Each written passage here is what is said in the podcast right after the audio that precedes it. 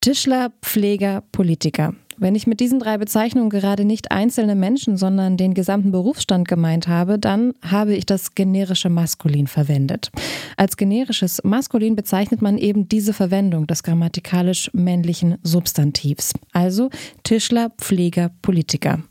Und zwar auch, wenn Frauen und nicht-binäre Personen mit gemeint sind. Ein anderer Ansatz verbirgt sich hinter der geschlechtergerechten Sprache. Im Forschungsquartett gehen wir heute der Frage nach, ob und wie die geschlechtergerechte Sprache unsere Vorstellung der Rollenverteilung innerhalb der Gesellschaft beeinflusst und ob es denn nun einen Unterschied macht, ob wir von Bürgern, Bürgerinnen oder Bürgerinnen und Bürgern sprechen. Mein Name ist Sarah Marie Plikat. Hallo zusammen.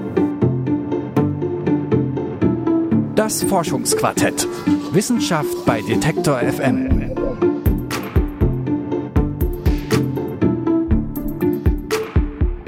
Für Berufsbezeichnungen wie beispielsweise Tischler, Pfleger oder Politiker gibt es auch eine weibliche Form, in diesen Fällen Tischlerin, Pflegerin oder Politikerin.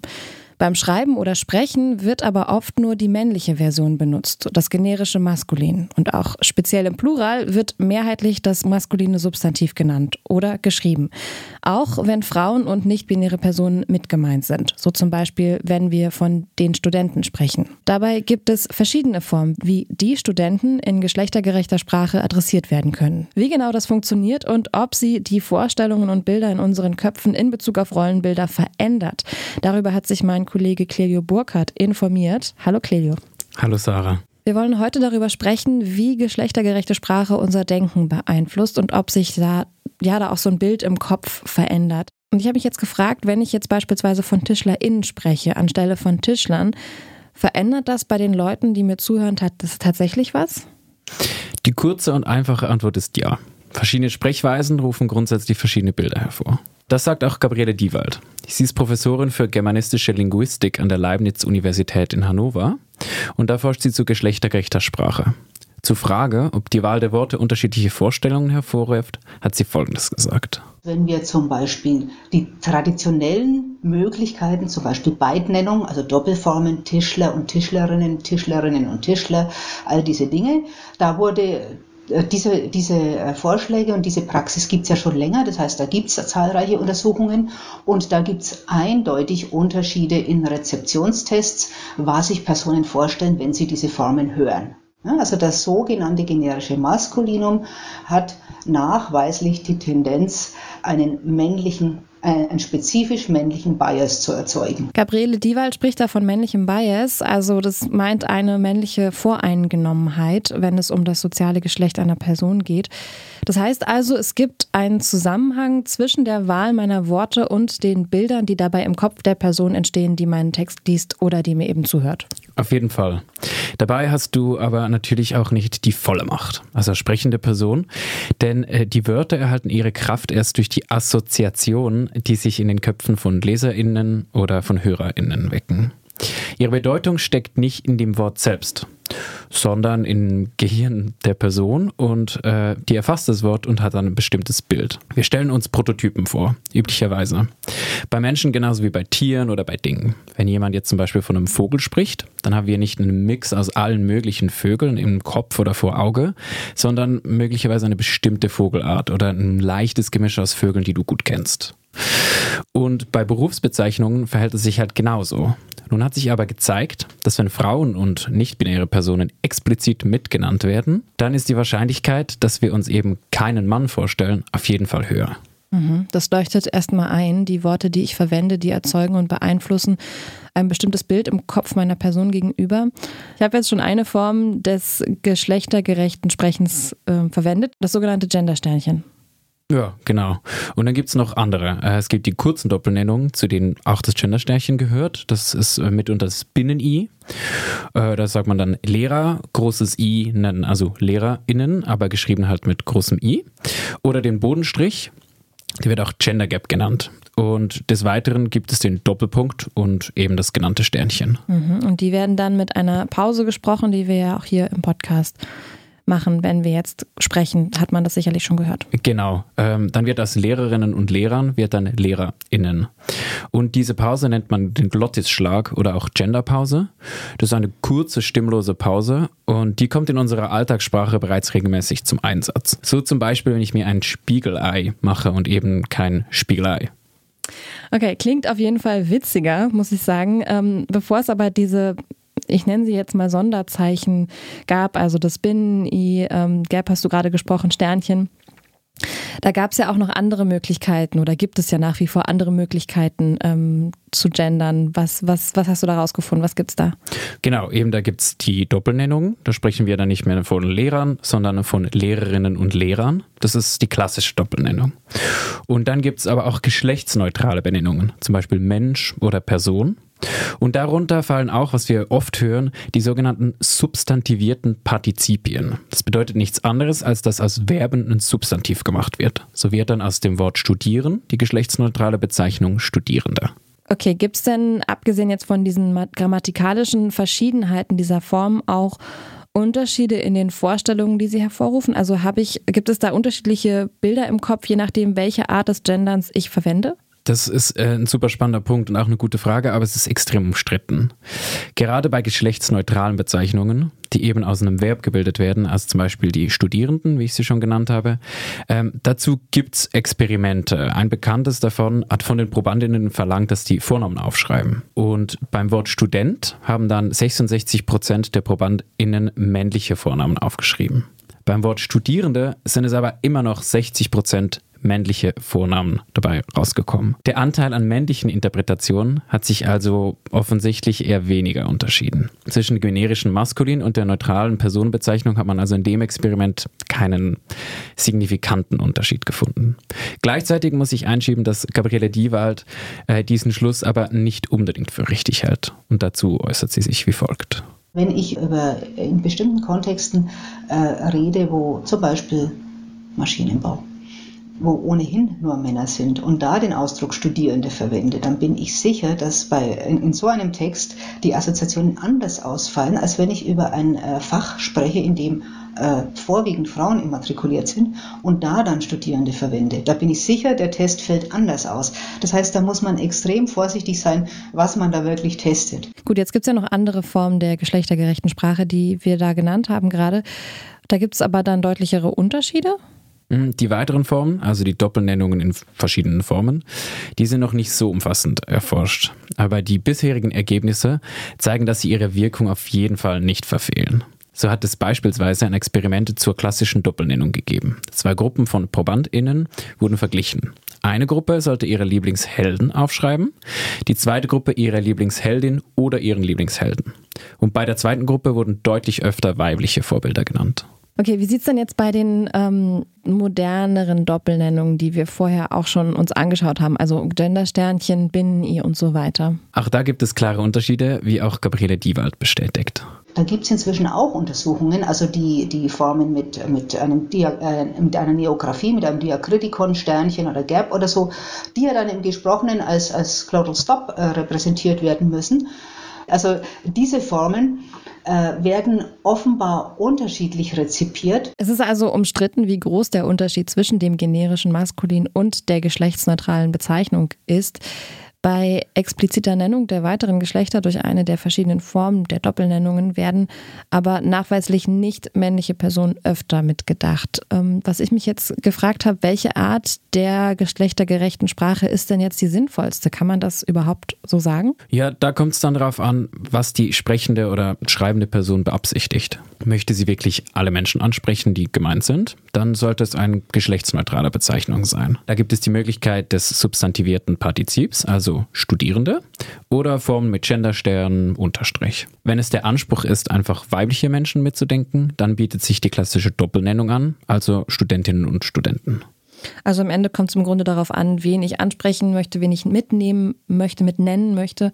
Ähm, und je nachdem, was das für ein Kontext ist, da dementsprechend verwende ich dann die Form, die sich für mich gut anfühlt. Ja, also häufig ist es ja so, dass die Menschen, die zum Beispiel die klassische Doppelnennung benutzen, trotzdem alle Geschlechter mitmeinen. Daher würde ich sagen, es geht eher um die Frage, was möchte ich speziell hervorheben und was möchte ich eben vielleicht nicht hervorheben.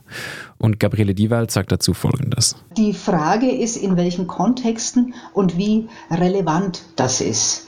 Also grundsätzlich kann man sagen, äh, wenn Sie Kontexte haben, in denen Sie ähm, dieses Thema Personenbezeichnungen und Geschlecht nicht zu sehr in den Vordergrund äh, rücken wollen, ist es günstig, Formen zu verwenden, die auch unauffälliger sind, also traditionelle Formen. Die Partizipien sind so ein Beispiel. Wenn ich jetzt also alle ansprechen möchte, dies aber nicht speziell hervorheben will, dann greife ich auf die substantivierten Partizipien zurück. Und wenn ich jetzt explizit hervorheben möchte, dass Frauen mitgedacht sind und oder mitgedacht werden sollen, dann kann ich auf die klassische Doppelnennung zurückgreifen.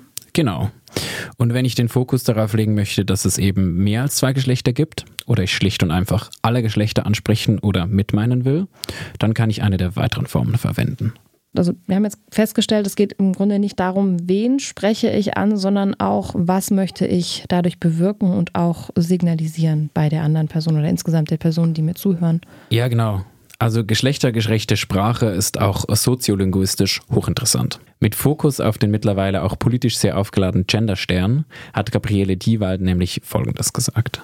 Tendenziell ist es so, dass die, die ähm, avantgardistischen Formen, ich nenne das jetzt mal so, also Sternchen und, und andere Neografien, dass die oft auch konnotiert sind mit Gruppenzugehörigkeit, also soziolinguistische Markierung, weniger Referenz, auch referenzielle Markierung, aber auch soziolinguistische Markierung. Also ich gehöre zu der Gruppe, die sich um geschlechtergerechte Sprache bemüht. Das wird damit signalisiert.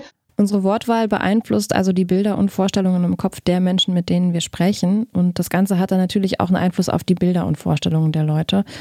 Wir haben es gerade schon angesprochen, es gibt unterschiedliche Arten, wie man gendern kann. Und je nachdem, wofür ich mich dann am Ende entscheide, das sagt dann auch was darüber aus, wie, wie meine eigene Haltung und Intention in dem bestimmten Kontext ist.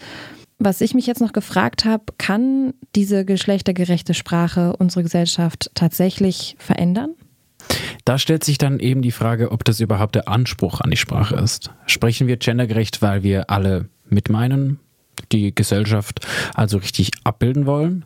Oder gendern wir, weil wir Stereotypen in den Köpfen der Menschen auflösen wollen? Oder wiederum benutzen wir beispielsweise geschlechterneutrale Bezeichnungen, weil wir die Vorstellung von Geschlechtern grundsätzlich auflösen wollen. Okay, ich höre da jetzt raus, es kommt ganz doll auf die Intention an, ähm, aber trotzdem nochmal gefragt, kann eine gendergerechte Sprache Gesellschaft verändern? Ja und nein. Wo die geschlechtergerechte Sprache auf jeden Fall einen Einfluss hat, sind Stellenausschreibungen. Das haben Experimente auch gezeigt. Wenn Frauen oder non-binäre Personen aktiv mitgenannt werden, dann bewerben sich diese eher. Und wenn sie dann auch eingestellt werden, kann das natürlich langfristig die Gesellschaft verändern. Ein anderes Beispiel ist unsere Vorstellung, die wir von Gruppen oder Berufen haben. So sind in einem Experiment Schulkindern Berufe vorgestellt worden. Wenn diese dann auch mit der weiblichen Bezeichnung benannt worden sind, haben sich mehr Mädchen vorstellen können, diesen Beruf später auch auszuüben, auch wenn es eigentlich äh, männlich typisierte Berufe waren. Aber Sprache allein kann es natürlich nicht richten. Ich habe Gabriele Diewald nämlich auch gefragt, ob die geschlechtergerechte Sprache unsere Gesellschaft verändern kann, und sie hat dazu Folgendes gesagt. Also die Sprache allein macht es nicht ganz klar. Also das ist, äh, das ist ja kein Zaubermittel. Ich, ich, ich spreche was aus und Hex, Hex ist, ist die Situation eine andere.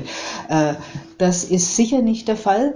Da müsste man jetzt gerade bei diesen technischen Berufen, wo es wirklich einen, einen massiven nachteiligen, also für alle nachteiligen Gender Bias gibt, da müsste man äh, ansetzen und die Gesamtsituation, den Gesamtkontext äh, eher untersuchen. Wieso ist das so, dass da vorwiegend Männer reingehen und praktisch keine Frauen? Also kurz, Sprache allein führt nicht zur Veränderung der Wirklichkeit. Es sind die Sprechenden mit dem, was sie sprechen, natürlich auch, aber vorwiegend drückt man durch Sprechen sich selbst aus, ja, die eigene Haltung. Und durch diese Haltung verändert man die Gesellschaft. Geschlechtergerechte Sprache kann also auf jeden Fall ihren Beitrag dazu leisten, klassische Rollenvorstellungen zu verändern. Alleine bekommt sie das aber nicht hin. Aber kann Gendern jetzt eigentlich auch das Gegenteil bewirken und beispielsweise die Unterrepräsentation eines Geschlechts in einem Beruf jetzt ja nachteilig hervorheben? Das ist auf jeden Fall eine spannende Frage. Dieser Aspekt ist im Besonderen im Deutschen sehr interessant, weil das eine Sprache ist, die ein grammatikalisches Geschlecht hat. Okay, kannst du das nochmal ganz kurz erklären, was ein grammatikalisches Geschlecht ist. Ah, auf jeden Fall. Ein grammatikalisches Geschlecht bedeutet, dass unsere Subjekte in Geschlechter eingeteilt werden. Also der Baum und die Blume und so weiter. Und im Englischen beispielsweise gibt es das nicht. Ja, und diese Art der Konstruktion, die beeinflusst dann eben auch unser Denken. Genau. Denn dieses männliche und weibliche ruft dann äh, im Speziellen bei Rollenbildern und äh, Bezeichnungen mitunter von Berufen immer wieder geschlechtliche Assoziationen hervor. Und das macht es dann schwieriger, diese Dinge neutral zu denken und eben halt auch zu formulieren. Okay, aber jetzt mal ganz kurz einen Schritt zurück. Das beantwortet ja erstmal noch nicht die Frage, ob sich denn das Gendern manchmal auch selbst in die Quere kommt. Da hast du recht.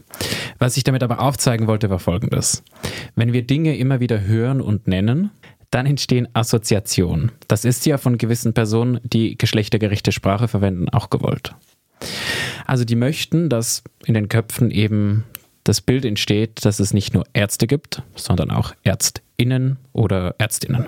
Wenn wir aber von Menschen sprechen, die Maschinenbau arbeiten, dann sind das vor allem männliche Personen. Da ist es dann vielleicht hilfreicher, von Fachpersonen im Maschinenbau zu sprechen, anstelle von MaschinenbauerInnen, da wir beim Glottisschlag unter Umständen unnötig auffällig hervorheben, dass Frauen und non-binäre Personen zwar mitgemeint sind, die gibt es in der Realität in diesem Beruf aber kaum.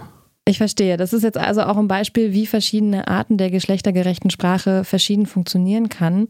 Ist es denn gewollt, dass die geschlechtergerechte Sprache hervorhebt, dass es eben mehrere Geschlechter gibt? Wie vorher schon angesprochen, sind die verschiedenen Formen der geschlechtergerechten Sprache auch deshalb entstanden, weil sie politische bzw. ideologische Ziele haben. Aber was diese Formen auf jeden Fall gemeinsam haben, sie möchten alle mitnennen die gemeint sind. Das Thema Gendern an sich ist politisch sehr aufgeladen und auch mit viel Polemik behaftet. Da wird ja teilweise auch gesagt, die deutsche Sprache, die geht irgendwie verloren. Das mag für viele übertrieben klingen, aber es ist ja irgendwie auch eine Tatsache, dass die geschlechtergerechte Sprache teilweise grammatikalische Schwierigkeiten hervorruft oder auch ja für manche vielleicht erstmal ungewohnt klingt oder auch in der Art, wie es dann gesprochen wird, auch erstmal eine Gewöhnungs- Sache ist. Was kannst du uns dazu sagen? Ich habe genau die gleiche Frage an Gabriele Diewald gestellt und sie hat dazu Folgendes gesagt. Das ist keine neue Sprache. Das, das, ist, das ist schon immer äh, ein, ein Anspruch von Sprechenden, die Leute anständig zu adressieren, mit denen man spricht. Okay, also ich verstehe daraus jetzt, die gendergerechte Sprache ist eigentlich eine Anpassung an die Realität. Genau. Weibliche und non-binäre Personen sind mittlerweile juristisch gleichgestellt. Die Sprache hinkt da aber noch hinterher. Wo Gabriele Diewald aber eine grammatikalische Neuheit sieht, um das nochmal aufzugreifen, sind die neueren Formen der geschlechtergerechten Sprache. Ich kann aber sagen, wenn ich neue Formen einführe, ja, wenn ich zum Beispiel, äh, ja, diese, diese äh, Sache mit den Neografien, Gender Stern Gap, die sind linguistisch problematisch, da will ich jetzt aber gar nicht darauf eingehen, da müsste man sehr in die Details der deutschen Morphologie. Also die, die haben Probleme bei, beim, beim Vertexten einfach.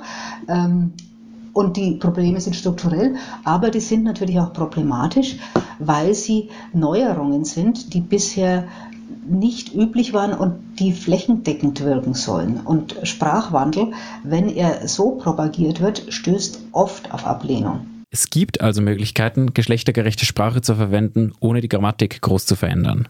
Aber wie wir heute gesehen haben, gibt es auch Gründe, wieso man mit anderen Formen gendern möchte.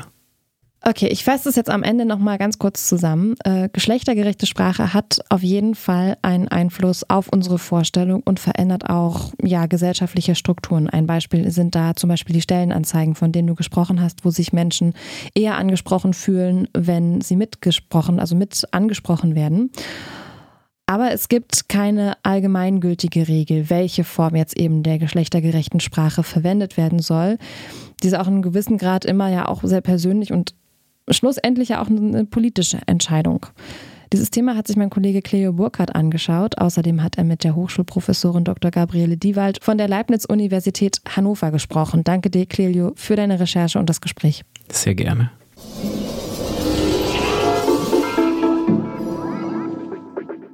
Das war's vom Forschungsquartett wieder für diese Woche. An dieser Stelle möchte ich mich noch einmal bei meinen beiden Kollegen Clilio Burkhardt und Lars Fein bedanken. Die hatten nämlich die Redaktion für diese Folge. Und passend zum Thema gendergerechte oder geschlechtergerechte Sprache habe ich auch noch einen kleinen Hinweis für euch. Denn Anfang September, da starten wir vom Podcast Radio Detektor FM ein ganz neues Podcast-Projekt. Gemeinsam mit dem Ernst Klett Verlag rufen wir SchülerInnen auf, sich am Jugendpodcast-Wettbewerb zum Thema Gendern zu beteiligen. Ein Thema, das die Gemüter erhitzt. Während die einen mit ihrer Spreche alle Menschen mitnehmen wollen, wünschen sich die anderen, dass sich nichts ändert. Mitmachen können Klassen aller Schulformen der Jahrgangsstufen 10 bis 13. Anmeldungen sind bis zum 17. November möglich. Also gerne weitersagen. Die erste Folge vom UPod, die findet ihr dann auf Detektor FM und selbstverständlich überall da, wo es Podcasts gibt. Und jetzt bleibt nur noch zu sagen, folgt dem Forschungsquartett gerne auf der Streaming-Plattform eurer Wahl. Zum Beispiel könnt ihr uns bei Spotify hören oder bei Apple Podcasts und bewertet uns dort auch gerne. Das würde uns sehr, sehr helfen. Vielen Dank an der Stelle schon mal. Mein Name ist Sarah Marie Plikat und ich sage Tschüss und bis nächste Woche. Das Forschungsquartett. Wissenschaft bei Detektor FM.